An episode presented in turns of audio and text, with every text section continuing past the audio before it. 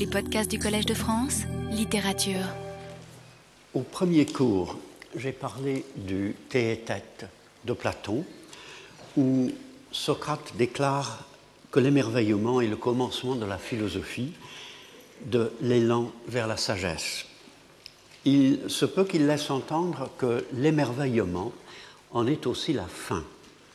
Lorsqu'il rejette les trois définitions proposées de l'épistémé, le savoir n'est, dit-il, ni la sensation, ni l'opinion vraie, ni l'opinion vraie accompagnée de raison, nous aurions pu supposer que son art maïotique, n'ayant encore découvert dans la géniture de Théétète que du vent, il espère qu'à l'avenir le jeune homme réussira à enfanter la bonne définition, s'il ne semblait pas un peu étrange que Platon terminât son dialogue avant de le faire aboutir, et si Socrate n'avait pas demandé ironiquement, au moment où Théétète posa avec beaucoup d'assurance la troisième définition, avons-nous donc trouvé tout d'un coup ce que tant de sages ont cherché en vain? Car, comme les lecteurs du Théétète l'ont bien vu, la discussion doit nécessairement échouer, le savoir n'étant pas plus définissable que l'être qu'il vise. Il faut ajouter cependant que dans une autre perspective, Platon accomplit parfaitement son travail par les sous-entendus de l'argument central et par ce qui est dit ou simplement suggéré à côté. Les trois définitions du savoir sont, pour ainsi dire, intransitives. Elles concernent ce qui se passe en nous lorsque nous savons quelque chose. Elles examinent les moyens dont nous disposons pour savoir et pour être sûr que nous savons vraiment. Mais le savoir qui compte est plutôt une connaissance, un acte transitif la création d'un rapport avec ce qui est. D'où la prétendue digression sur la conduite du philosophe et sur la raillerie dont il est l'objet. Le philosophe s'efforce avant tout, dit Socrate, de ressembler à Dieu, qui n'est aucunement injuste, mais au contraire suprêmement juste, si bien qu'il n'y a rien qui lui ressemble davantage que celui d'entre nous qui est devenu à son tour le plus juste possible. C'est ainsi, dit-il, que l'on juge la valeur ou la nullité de quelqu'un, et c'est cela surtout dont la connaissance est sagesse et vertu véritable. Au début de leur dialogue, Socrate avait demandé à Théétète si savoir et sagesse, épistémé kai sophia, étaient identiques, avant de suggérer que ce n'était pas le cas. S'il parle maintenant de connaissance et de sagesse, de gnosis et de sophia, n'est-ce pas précisément parce qu'il veut substituer la connaissance au savoir? Et affirmer que c'est dans une certaine façon de vivre, en pratiquant la justice et en tâchant de s'assimiler au suprêmement juste, que se trouve la sagesse, la sophie, qui est le but de la philosophie, et que c'est la connaissance, la participation de notre être dans la recherche de l'être fondamental du réel que l'on peut dire identique à la sagesse. D'où aussi, d'un bout à l'autre du dialogue, toutes ces allusions à l'émerveillement, qui constitue un autre moyen, également littéraire, de compléter la discussion sur le savoir par ce qui lui manque. Nous savons, nous connaissons, grâce à l'émerveillement, et dans l'acte même de nous émerveiller. Et si le théâtre ne contient aucun exemple d'un émerveillement joyeux devant la merveille de ce qui est, C'est parce que Platon n'explore ici que le début de la philosophie, de la vie d'un philosophe, et qu'il a déjà décrit dans le Phédon l'émerveillement de Socrate devant la vraie terre et la vraie lumière. Là, dans le dialogue d'Amourant, Socrate connaît l'immortalité, non pas vraiment à cause des raisonnements par lesquels il prouve pour lui-même et pour ses disciples que l'âme ne peut périr, mais grâce à cet émerveillement de son être en face de l'être autre, même et éternel de tout ce qu'il estime.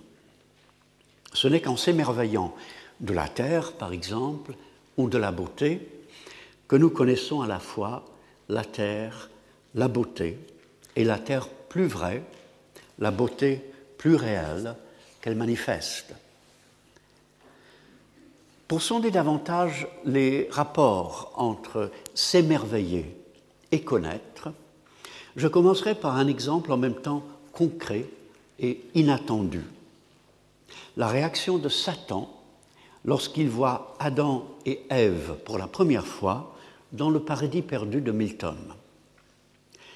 Il les observe longuement avant de les décrire ainsi.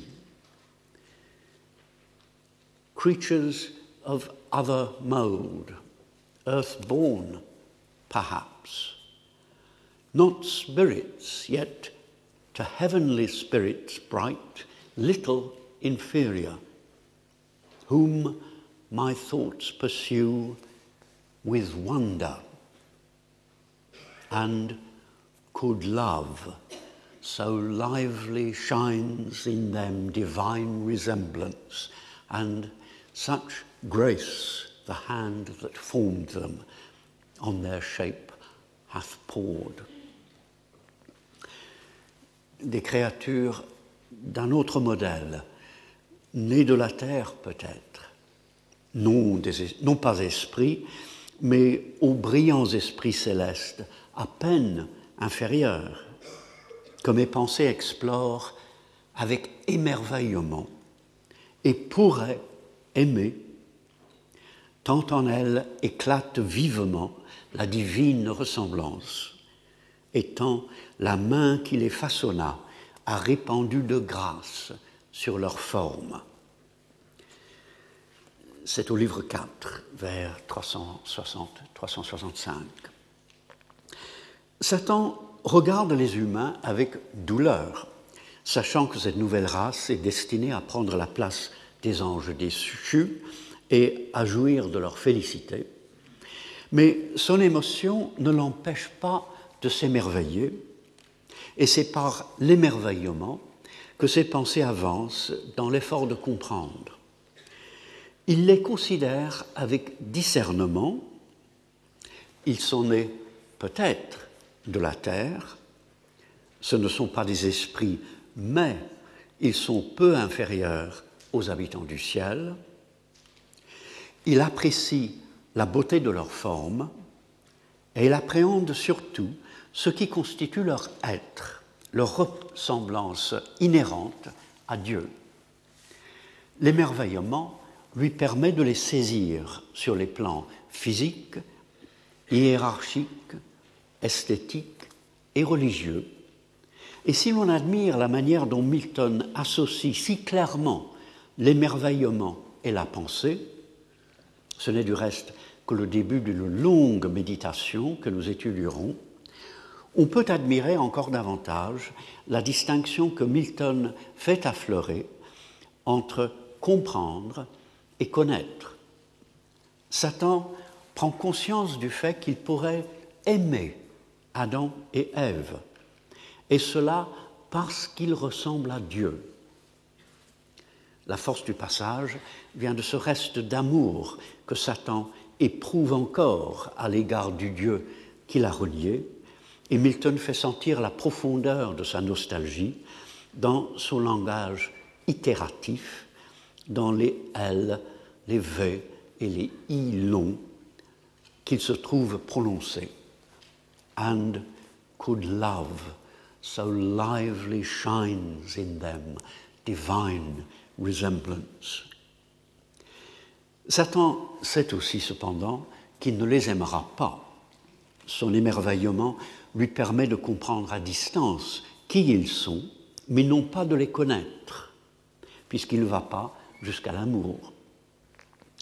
Le passage offre en même temps un exemple parfait de cette polysémie instructive mais impossible à traduire en français, qu'est le va-et-vient dans le mot wonder entre question et émerveillement. Satan regarde les êtres humains à la fois en se posant des questions à leur sujet et en s'émerveillant de créatures jusqu'alors inconnues. Serait-ce à supposer que cette indication venant d'une seule langue, si je ne me trompe, touche néanmoins à une vérité universelle, que l'on questionne plus efficacement ce que l'on veut connaître si l'on s'émerveille aussi. Et voici un deuxième exemple, sans doute également surprenant, un sonnet de Gerard Manley Hopkins, écrit en 1879 sur Henry Purcell. Hopkins affirme dans le deuxième quatrain, je reviendrai au premier, qu'il reçoit de la musique de Purcell non pas un état d'esprit ou un sens, non pas des émotions, si prenantes soient-elles, mais la singularité même du compositeur, son abrupt self, son moi spécifique et soudain présent. Voici les tercets. Let him, oh, with his air of angels, then lift me, lay me. Only I'll have an eye to the sakes of him, quaint moon marks, to his pelted plumage under wings. So some great storm fowl, whenever he has walked his while, the thunder purple sea beach, plumed purple of thunder, if a wuthering of his palmy snow pinions scatter a colossal smile off him, but meaning motion fans fresh our wits with wonder. Que son air haut d'ange me soulève, m'allège, mais mon œil cherchera ses livrées, délicate lunule, son plumage plissé sous des ailes. Ainsi, un grand oiseau tempête, quand il arrête sa marche sur la grève violette d'orage, avec ses peines violées orage, si la rafale de ses palmes de neige dissémine un colossal sourire, n'entend qu'un essor, mais rafraîchit l'intellect qui s'émerveille. La comparaison entre Purcell et un oiseau de mer est l'œuvre à la fois de l'imagination et de la pensée. Comme l'oiseau, déployant ses ailes afin de s'envoler, révèle ses marques et sans qu'il y pense le moins du monde, permet à l'observateur d'en reconnaître l'espèce. Ainsi, Purcell tout à son travail de création musicale, ne sait pas qu'il livre à l'auditeur le chiffre de son moi, le génie de son être unique. Puisqu'on ne montre pas consciemment son moi, ou plutôt son soi, ce qui se tient en deçà des émotions et des états d'esprit passagers, il n'existe pas de différence sous cet angle entre un homme et un oiseau. Et en manifestant ainsi, selon la perspective de Hopkins, prêtre catholique, les marques du Créateur, l'on vit son affinité avec l'ensemble des créatures, tant animées du reste qu'inanimées. Outre le meaning, la signification ou l'intention que l'on réalise volontairement, que ce soit la production d'un effroi sacré par la musique, par exemple, ou d'un vol, se trouve le meaning que l'on possède ou que l'on est. D'où sans doute l'étrangeté de stormfowl, mot composé où se rejoignent l'oiseau de mer et la tempête qu'il brave, mais qu'il semble aussi incarner dans son imposante indifférence. Le moi réel est de la même façon étrange et autre. D'où aussi le lieu du poème, cette limite de la terre qui résonne des dangers de l'océan et des orages et qui donne au mot abrupt un troisième sens encore plus dramatique. Le moi que l'on est vraiment serait, dans un univers chargé de la présence de Dieu, aussi vertigineux que l'apic d'une falaise. Si le moi est absolument singulier, cependant, il participe aussi d'une création à la fois multiple et une. Comme l'oiseau indique l'espèce à laquelle il appartient, Purcell, selon le bref prologue du poème, has uttered in notes, a prononcé ou manifesté à l'extérieur par des notes la nature et l'espèce même de l'homme. Surtout, l'oiseau réunit en son être et sur ses plumes la présence par allusion de beaucoup d'éléments du monde qu'il habite, la mer et les tempêtes, mais aussi la lune, la neige et même les palmiers. Étant d'une couleur d'orage, il s'accorde pleinement avec la couleur d'orage de la grève. Tout cela aboutit à l'émerveillement, où l'on voit qu'il a également En gardant le mot wonder pour la fin, comme le dernier mot du poème, que, dit le poème, avant de laisser la place à un silence émerveillé, Hopkins montre que l'émerveillement est l'effet de toute cette activité de l'esprit et des sens, fait comprendre qu'il fut aussi la source de sa réflexion intense et de son acte poétique, et crée de l'émerveillement chez le lecteur. La brusque arrivée du mot, au moment où il termine le poème, servant à lui apprendre ce qu'il ressent déjà en le nommant.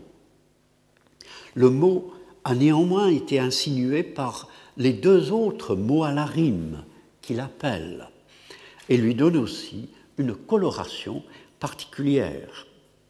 Hopkins profite du jeu sémantique possible que recèle toute rime pour suggérer par under que cet émerveillement cognitif naît de la résolution de regarder attentivement sous les apparences et par thunder qu'en s'ouvrant à l'émerveillement, on s'expose au tonnerre, à l'être orageux d'un monde électrisé par le divin.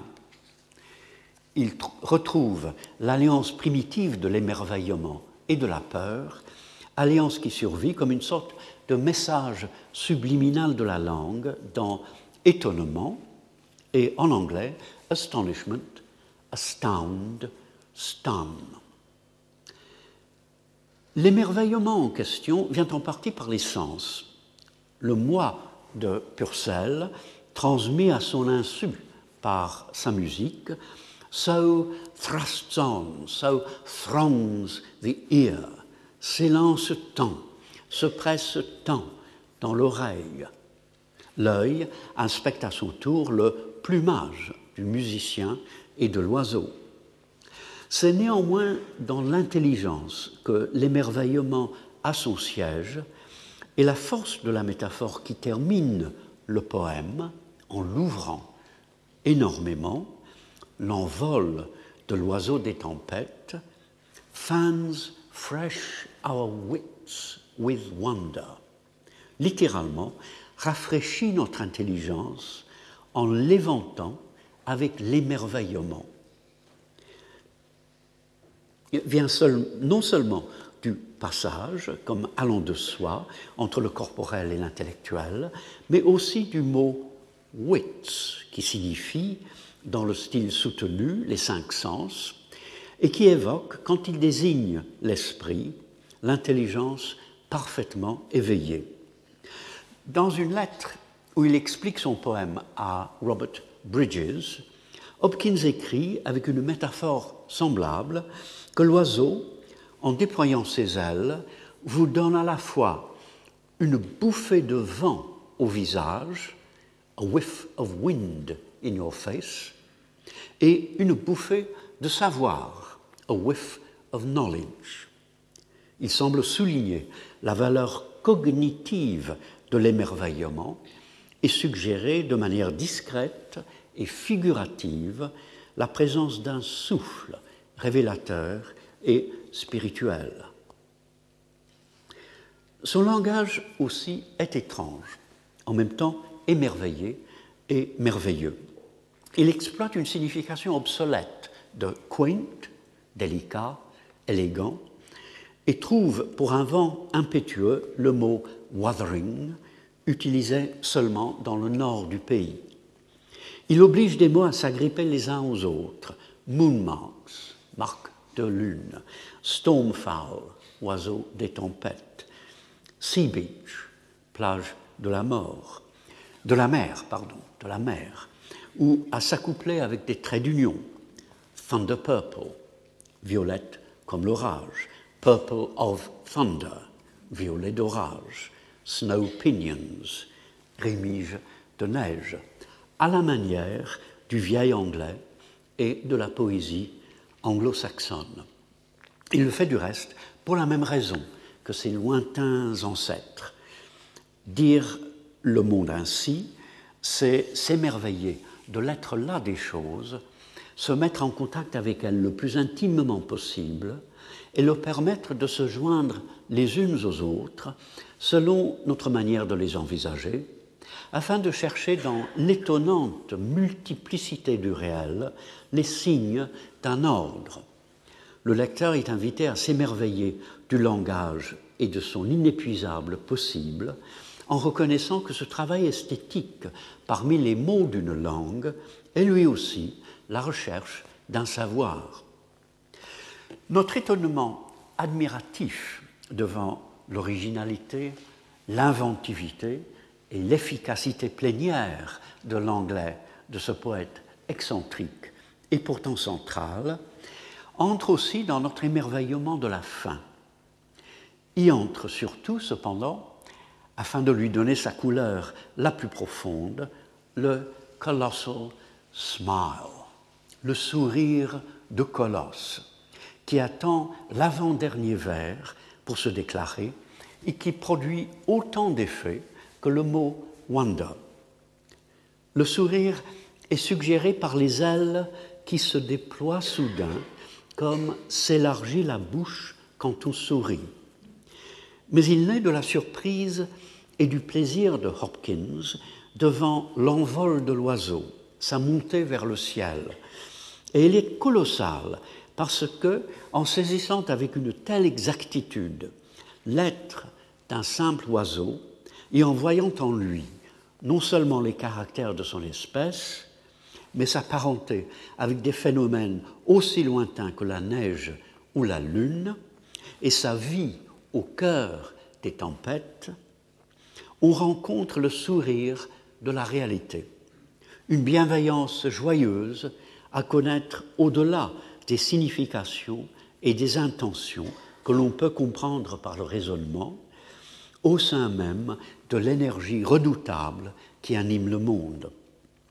Le souvenir de la musique de Purcell est le spectacle, en imagination, d'un grand oiseau de mer conduise au moment éloquent où tout près de l'observateur, l'oiseau s'élève au sourire universel que l'on voit soudain et à l'émerveillement que soudain on l'éprouve.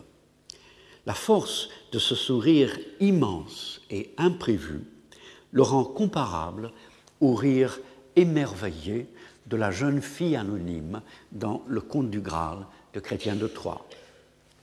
Peut-être explique-t-il aussi en profondeur le premier quatrain, qui est aussi bizarre en lui-même qu'il semble inutile à l'ensemble.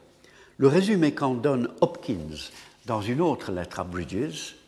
J'espère que Purcell n'est pas damné, étant protestant, car j'aime son génie. Résume, résumé volontairement sec, qui ne transmet pas la réelle douleur qui s'articule dans les vers, peut faire penser que le jésuite s'exprime ici à la place du poète et au détriment du poème. Mais l'idée du sort éternel de Purcell n'a-t-elle pas été engendrée par la vision de ce sourire de toute la création, comme le rappel d'une horreur, pour Hopkins l'existence de l'enfer, pour d'autres l'anéantissement par la mort, dont l'émerveillement le plus réjoui et l'adhésion la plus totale à ce qui est doivent tenir compte que Purcell, pour Hopkins inscrit en hérésie, soit néanmoins si cher, projette sur le poème l'ombre indésirée mais nécessaire. L'émerveillement de Hopkins débouche sur la connaissance, sur la présentation de tout son être à l'être du monde qui se présente. Il rencontre au paroxysme du poème le lointain, la lune, et l'étranger, l'envol d'un oiseau. Il ressent le dynamique, le terrible et le souriant d'une réalité qui se forme peu à peu à mesure qu'il s'en imprègne. L'émerveillement est au début comme à la fin. Hopkins met en œuvre, en quelques vers, les illuminations de Francis Bacon, qui déclare dans De la dignité et de l'accroissement des sciences, 1605, grand discours d'une nouvelle méthode inductive et expérimentale, et un des livres fondateurs de la science moderne, que l'émerveillement est le germe du savoir. L'émerveillement est le germe du savoir. Et de Wordsworth, qui suppose que tout savoir réellement vivant a aussi comme objectif l'émerveillement et l'amour. C'est en effet un savoir vivant, une connaissance qui passe de la vie d'un individu à la vie de ce qu'il cherche, qui intéresse Wordsworth et Hopkins, tous deux poètes. On trouve la même exigence chez Thomas Carlyle dans le premier chapitre de son livre sur les héros de 1841. Il soutient que donner un nom à quelque chose, je dirais lui donner hâtivement un nom, ou lui donner un nom qui est censé en épuiser la réalité, le fixe et le congédie. Affubler le feu, par exemple, d'un terme chimique, nous cache la merveille essentielle qui l'habite, comme elle habite toute chose. Et dire l'univers, la nature, c'est refuser de penser énergiquement, du fond de soi, à ce grand tout qui nous enveloppe. D'où cette phrase apparemment paradoxale à propos de notre demeure, la terre, avec ses vents, ses foudres, ses pluies, son ciel. It is by not thinking that we cease to wonder at it. C'est par manque de pensée que nous cessons de nous en émerveiller. C'est parce que nous acceptons des explications probablement exactes et utiles, mais en même temps superficielles. Le feu serait un dégagement d'énergie calorifique et de lumière accompagnant, la combustion vive selon la tautologie double et à bien y réfléchir curieusement aristotélicienne du petit Robert, que nous oublions de penser dans le sens spécial, mais me semble-t-il vrai, que Carlyle donne au mot, ouvrir l'esprit à tout ce qui se rencontre et l'examiner face à face et à cœur ouvert. Le monde demeure, dit-il, une merveille pour qui veut bien y penser, en réfléchissant à la vie du feu ou à l'arrivée de la grêle, à sa pensée pardon, à sa présence et à son action, et accepter aussi que plus le savoir élargit sa sphère, plus grand est l'espace de l'inconnu. D'où aussi une autre formulation surprenante de Carlyle, l'adoration est un émerveillement transcendant, émerveillement pour lequel il n'y a maintenant ni limite ni mesure. Elle fait miroiter l'idée qu'en approfondissant l'émerveillement que l'on ressent devant telle ou telle chose, on pourrait avoir accès à une sorte d'émerveillement absolu. Et elle offre un critère précis pour évaluer toute religion et toute pratique religieuse. Elle conduit avec bonheur à un passage de The Fountain, Fontaine, de Charles Morgan, 1932, qui mérite que l'on s'y arrête. Ce roman impressionnant, qui a toujours été plus estimé en France qu'en Angleterre, n'est sans doute pas le grand roman philosophique Morgan pensait écrire à cause de ses idées pas originales et que le livre ne réussit pas à développer. Au point culminant néanmoins, von Narwitz, officier allemand qui meurt lentement de ses blessures pendant les derniers mois de la Première Guerre mondiale et qui a beaucoup réfléchi sur le fait que, as knowledge increases, wonder deepens, à mesure que le savoir augmente, l'émerveillement s'approfondit, explique à Allison, officier anglais qui fréquente, qui fréquente dans les Pays-Bas neutres, qu'il ne croit plus que savoir et compréhension soient l'essence même de Dieu. Et il ajoute cette phrase, ce que nous avons appelé jusqu'ici omniscience, il est préférable de l'envisager comme une infinie puissance d'émerveillement, an infinite power of wonder. Il y a une certaine logique à penser que si l'émerveillement s'accroît avec le savoir, un Dieu qui sait tout doit s'émerveiller infiniment. Et que l'on s'intéresse ou non à l'existence d'une divinité, l'idée d'un être unique qui admire sans cesse, qui serait à la fois la merveille et l'émerveillement même, donne un autre sens et une autre urgence à l'émerveillement, pour ainsi dire, ordinaire. Il est donc utile d'étudier, comme je le fais, des textes littéraires. Le savoir est une affaire de philosophie, à cerner dans un argument éclairé par diverses sciences humaines et aussi fourni, aussi rigoureux que possible. Poser la question du connaître, cependant, c'est passer un seuil, c'est s'engager dans le monde de l'écrivain et de l'artiste, comme du philosophe qui en voit l'intérêt, où l'on cherche à connaître intimement non seulement le feu ou les étoiles, mais un paysage, une personne, des fruits dans une jatte, une façon particulière d'avoir peur ou de se souvenir.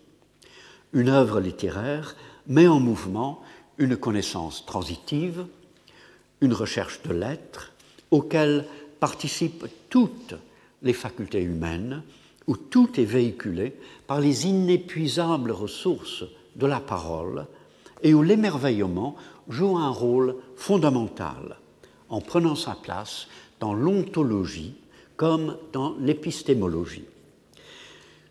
Une œuvre littéraire est à son tour quelque chose à connaître, et le critique fait bien de procéder comme l'écrivain, pour sonder une grande œuvre, pour découvrir de quoi il s'agit, il n'y a pas d'autre voie que l'émerveillement et la réflexion incessante.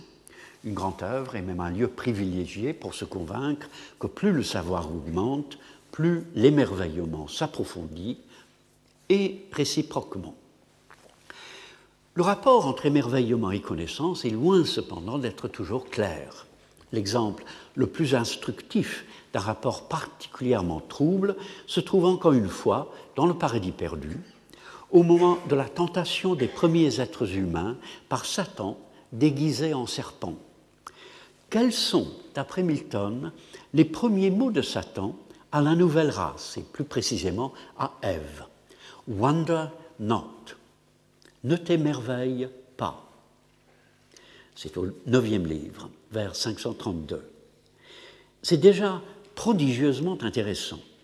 En continuant de lire, on comprend que si cette interdiction peut faire penser à ce que Gradgrind dit à Louisa dans Temps difficile de Dickens, Satan demande à Ève de ne pas s'émerveiller afin de mieux l'inciter à le faire.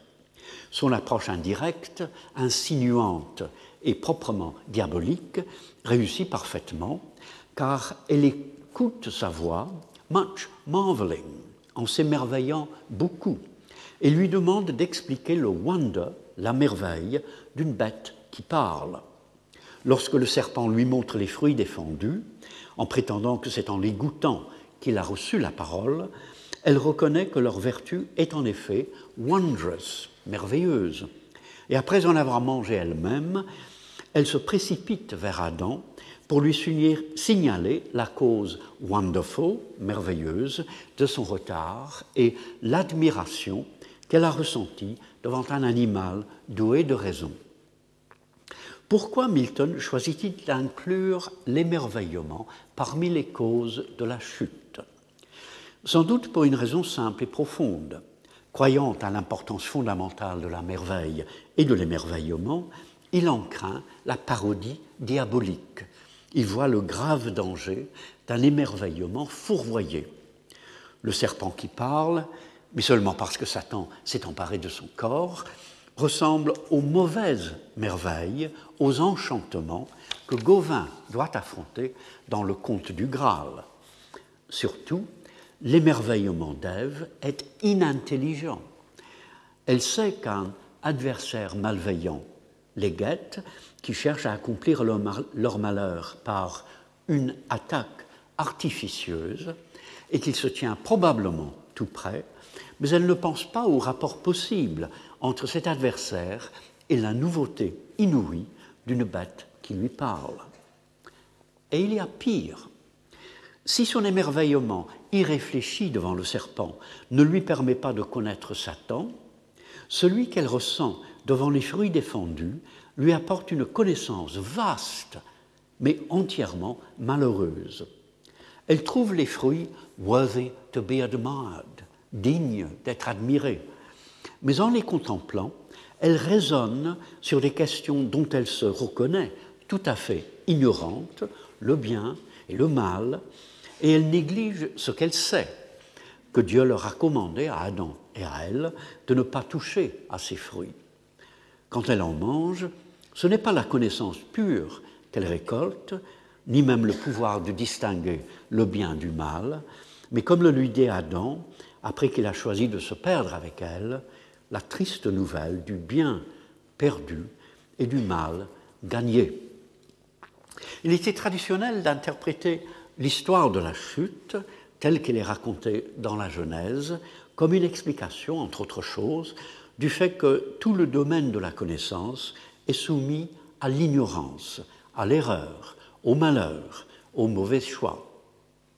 Le coup de génie de Milton, que personne, me semble-t-il, n'a remarqué, fut d'associer à cette chute allégorique de la connaissance la chute de l'émerveillement. Avant la crise, Adam et Ève s'émerveillent de la création et de son créateur. Et ils connaissent non seulement tous les animaux qui les entourent, mais comme Milton le rappelle au début de ce neuvième livre, Dieu et les anges.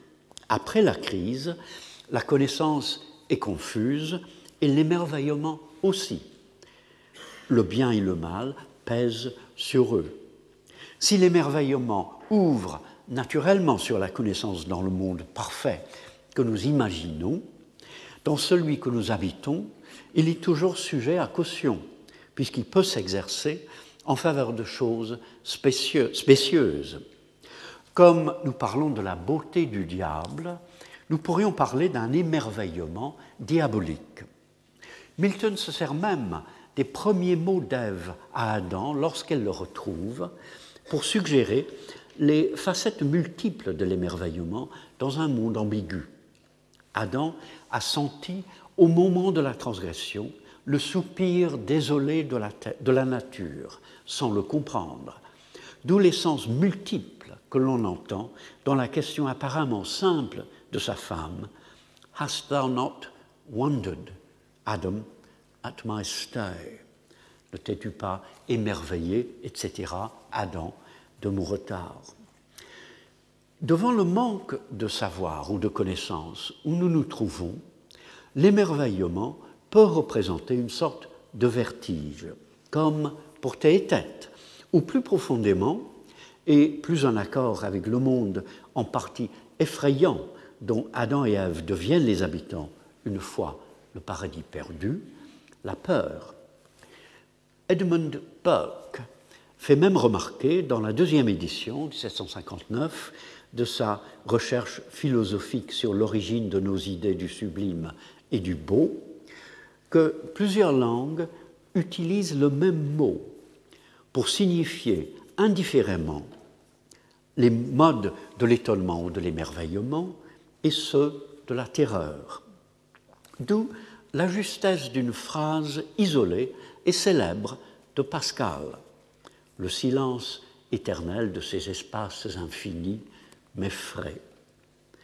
Que Pascal parle pour lui-même ou au nom de l'incroyant avec lequel il s'imagine discuter, cet émerveillement terrible devant deux infinis conjugués et devant leur refus de s'accommoder à nos désirs découle parfaitement du monde comme il est.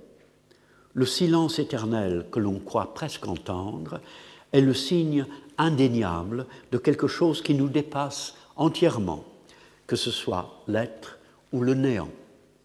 L'infini de l'espace, surtout lorsque se défont les unes après les autres les fictions rassurantes d'un univers géocentrique ou héliocentrique, de l'harmonie des sphères ou d'un ordre synthétisable, nous refuse et nous dépossède. Peut-être faut-il passer par cette frayeur ontologique et existentielle afin de voir la profondeur du problème, la dimension épouvantable de la condition humaine. Peut-être vaut-il mieux une frayeur qui se transforme en effroi, en peur sacrée de l'être devant la présence d'un démesuré, étrange et autre, pour que l'émerveillement joyeux devant le ciel étoilé, qui vient tout aussi spontanément, atteigne sa plénitude. Comme je l'ai dit au début de ce cours, et comme tous les exemples évoqués l'ont montré, la connaissance, ou mieux le connaître, est une façon de vivre où l'émerveillement a sa place. Si l'émerveillement intervient dans l'épistémologie, il intervient aussi par conséquent dans l'éthique. Il suppose une morale, non pas négative, pour ainsi dire, mais positive, un idéal d'abondance et de générosité de vie.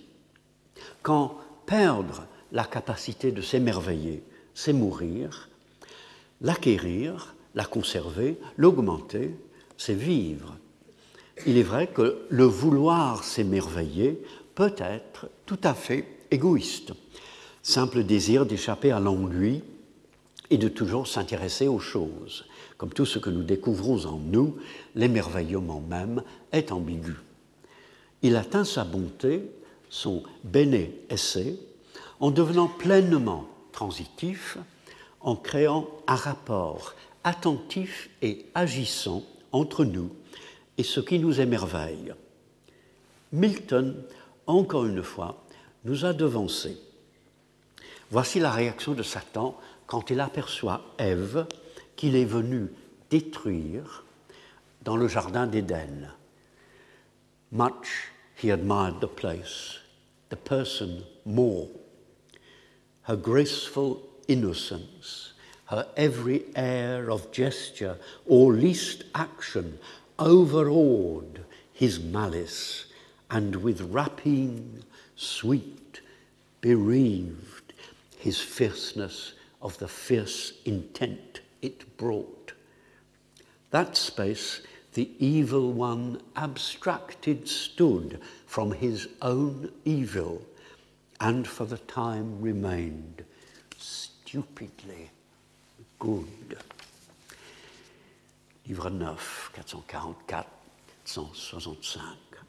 Il admira beaucoup le lieu, la personne encore plus, sa gracieuse innocence, toute la façon de ses gestes et de ses moindres mouvements intimidèrent sa malveillance et par une douce rapine déposséda sa férocité du dessein féroce qu'elle portait. Dans cet intervalle, le malin était détaché de son propre mal et pendant un moment demeura stupidement bon. On voit, on voit que l'un des thèmes du paradis perdu, comme de tant d'ouvrages que nous avons regardés, est bien l'émerveillement.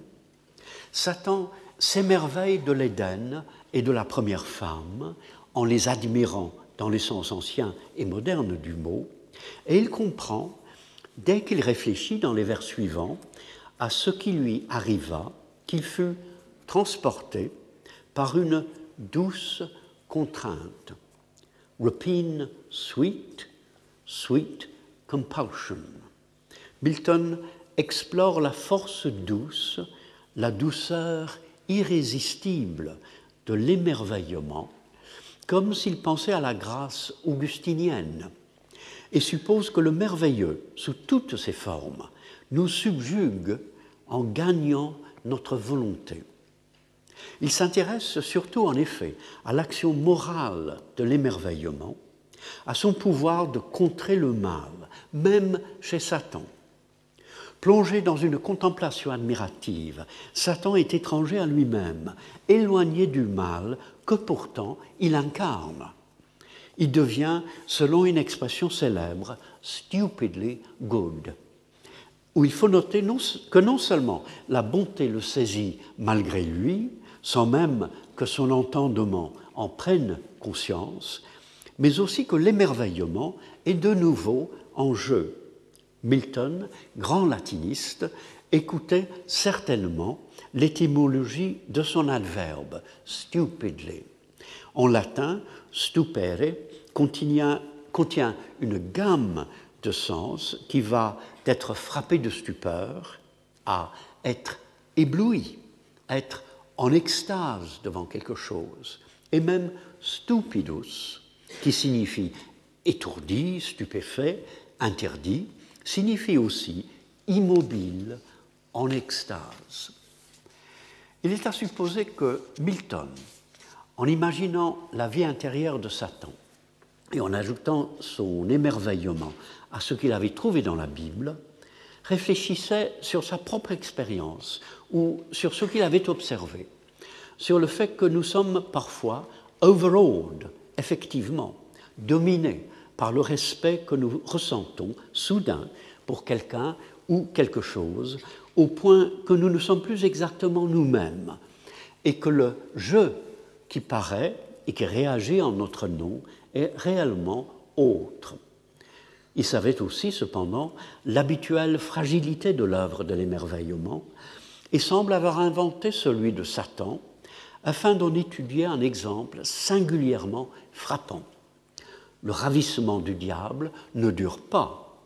Il n'est désarmé d'inimitié, de fourberie, de haine, d'envie, de vengeance, que pendant un moment, avant que l'enfer ardent qui brûle toujours en lui ne l'occupe de nouveau.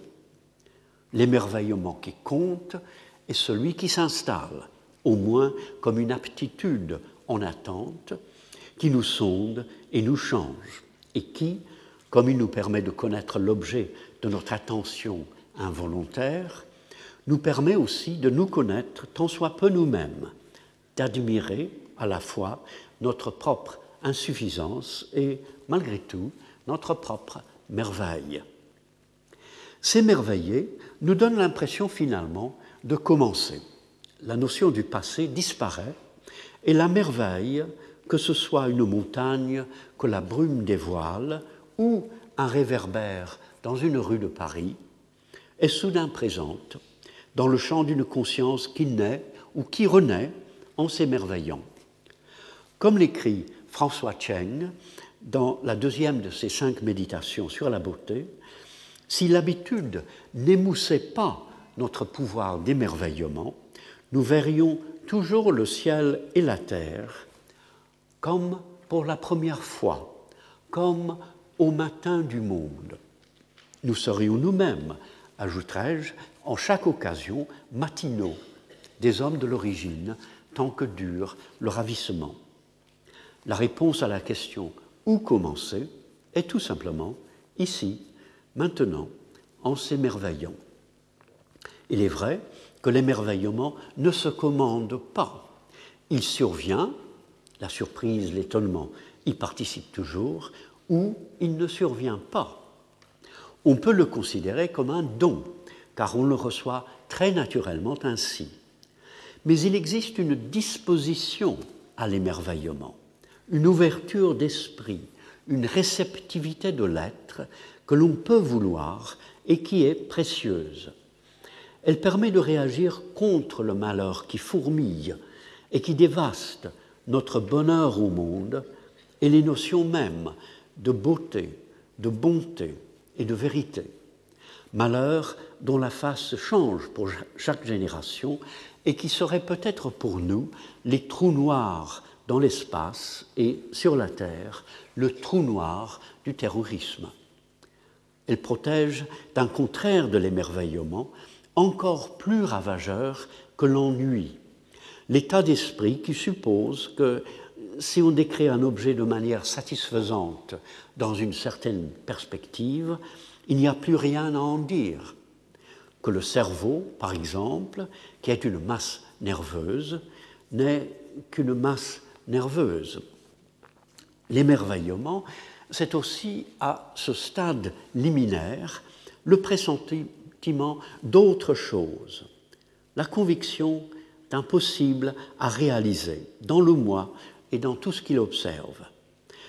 Ne voyons-nous pas tout à coup devant quelque chose de sublime ou de quotidien, de poétique ou de banal, que le monde tel que nous l'avons construit afin de le promener dans notre conscience de jour en jour est inadéquat et qu'il existe surtout une autre façon de vivre.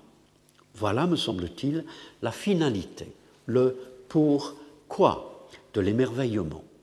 Révéler ce que pourrait être le monde si nous le vivions à une autre profondeur. Encore une fois, Milton y a pensé, ou du moins, il donne une explication particulière, chrétienne, d'un tel espoir.